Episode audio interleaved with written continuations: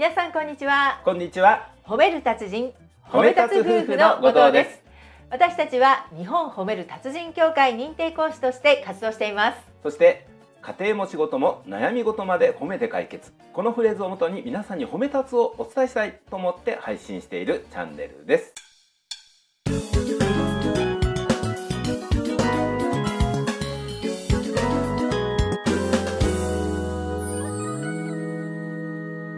さて、本日のテーマは、はい。塩対応の孫娘。うん。最近ね、はい。私どものお父さん、入院しましたよね。そうなんですよね。はい。で、これね、入院するとね、うん。まあいろいろとあれこれうん。お世話をするとはい。いうことになるんですが、まあ実はうね、ん。まあ少し元気になってくるとね、はい。あれやこれやと、まあ口うるさくなって、まあ元気なのはいいんですけれどもね、うん。そういった時ついついちょっと塩対応ねう、ん。うん。こっちもちょっとこうざわつくことも出てきちゃう。そう。はい。ねで、そんな話をね、その、ある時、うん。友人が来てう、ん。ポロッとお話ししたんですよね。うん。で、その時に、ああ、わかるわかるっていう話で、まあ、実はうちのね、父も、うん。まあ入院していた時にね、うん。まあ、孫、ね、自分の娘、ううん。ん。まあ、おじいちゃんからすると孫娘うが、ん結構塩対応なんだよねって、うんそんな話をしてたんですよね。うんうんどんな感じなんですか？そう。もうこれがね、はいああ、塩対応ねって私も軽く聞いていたら、うんどんな感じって言ったら、うんいや、結構きついよって言って、うん。なんか、孫娘が来て、うんおお、よく来たなーって言って、じいちゃんこう起き上がってね、うんちょっとこう近寄ったりするうと、んじいちゃん汚いから近寄らないで、とか言って結構辛いですよね辛いです。ねうん。匂うからさ、近づかないでよって。う。ん、えー、マジで？って、うん。そんな感じでね、うん。いやいや、その、結構きついよね。って、まあ本当にあの、病人だからね、うん。まあほら、これだだけは言っちゃいけないみたいな言葉もあるじゃないですか。ありますよ、うん。やはりね、その、うん。まあ、生死に関わるようなね、言葉は避けますようね。ん。いくらなんでもそのね、こう、そういったことは気をつけるんでしょうんって言ってうも、ん。いやいや、もう平気で言いますよって言っても、うん早く言っちゃった方が楽なんじゃないとかね。もうね、それ聞いて、そそれそこまで言ってね、ねえ。そうおじいちゃんどうなの？って言ったらそうそう、おじいちゃんね、ちょっとそんなしょんぼりするんじゃないんですか。うん。いくらなんでもね、うん。そしたらね、うん聞いたら、うん当人うは、ん。まあ、さして気にしてないと。はあうん。で、それどころかね、うんまあ、あの、まあ、来てくれたということ自体にね、まあ、喜んでる節はあるうんうん。ということで、うんあ、なるほどって思って、うんで、実際に、はいその、娘さんにね、うん。まこのご友人うがん話をね、うん。じいちゃんのところを去った後にうん。うん。聞いたら、いや、私はもともとうん。こういう対応をずっとしてきたから、おじいちゃんにね。そうん。う。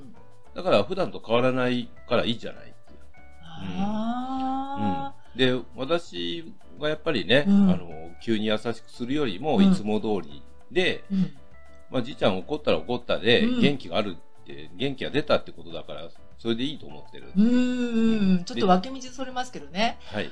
あの、やはり私たちもね、うん父がこう怒り始めたら、うん。もう元気な証拠だってそう思なんですよ。ったじゃないですか。うん。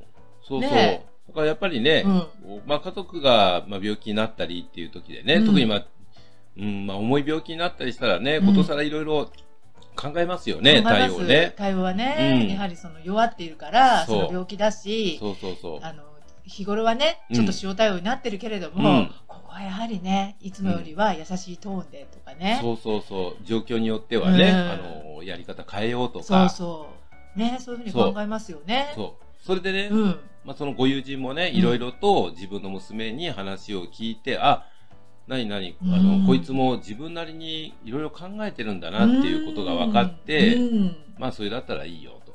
ですよね、うん、そん話な風に、聞いてるとうんね。、そんな風に思ったそうなんですね。うん。まあ、孫娘さんからするとね、おじいちゃんがその入院をして、うんなんか弱ってるから、うん日頃とね違って、で優しいことはかけてあげようとか。すると、うんもしかしたら逆におじいちゃんにしてみたら、うんななんだ自分はそんなになんか悪いのかってね。そうですよね。ううんん。まあ、そういったことを考えたときに、うん。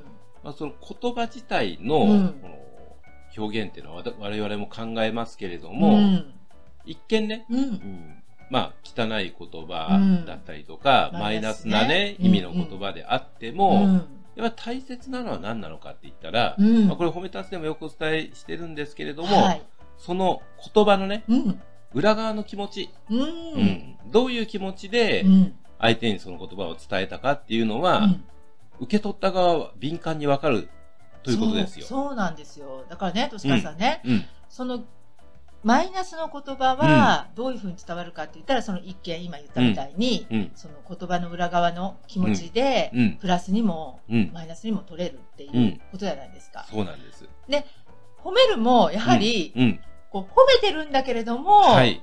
なんかこれちょっと受け取れないなっていうのも確かにあるじゃないですか。それもある。だからそれもやはり心の中で、まあ言葉のその裏側で、うん。そのマイナスな気持ちを持ってたら、そいくら褒める言葉であっても、やはりそれ敏感に察知されることですよね。う。ましてやうね、ん。おべんちゃらっていう言葉もあるじゃないですかね、まあこの何か相手にこの後なんかしてもらおうとかうん、ちょっと機嫌を取っておいて、みたいな気持ちっていうのはうん。逆にね、褒め言葉であってうもん。マイナス効果になっちゃう。そうそう。ね。うん。これを考えたときに、うん今回のうん孫娘さんのお話、うん。ああ、やっぱりね、うんその、現場は見てないですよ。うんうん現場は見てないんだけれども、うんおじいちゃんが結果としてはい。良くなっていった。うんまあ、良くなっていったんですよ、うんそこよの、かったですよそこのねね。うん。ご友人のお父さん良くなっていったんだけれども、うん結果から見れうば、んその孫娘さんのうん。気持ちっていうのが、うんおそらく伝わったんですよね。ではないかなとうん思います。うん。やはり根本にあったのは、おじいちゃんに早く良くなってほしいという。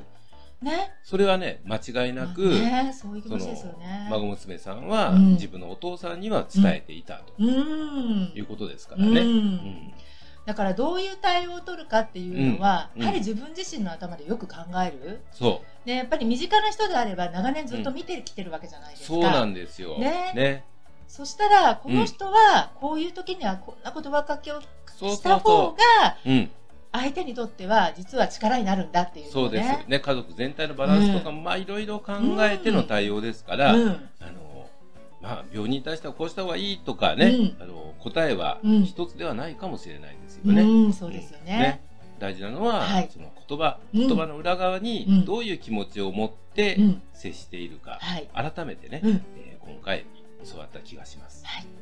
本日も最後まで聞いていただきましてありがとうございました。ありがとうございました。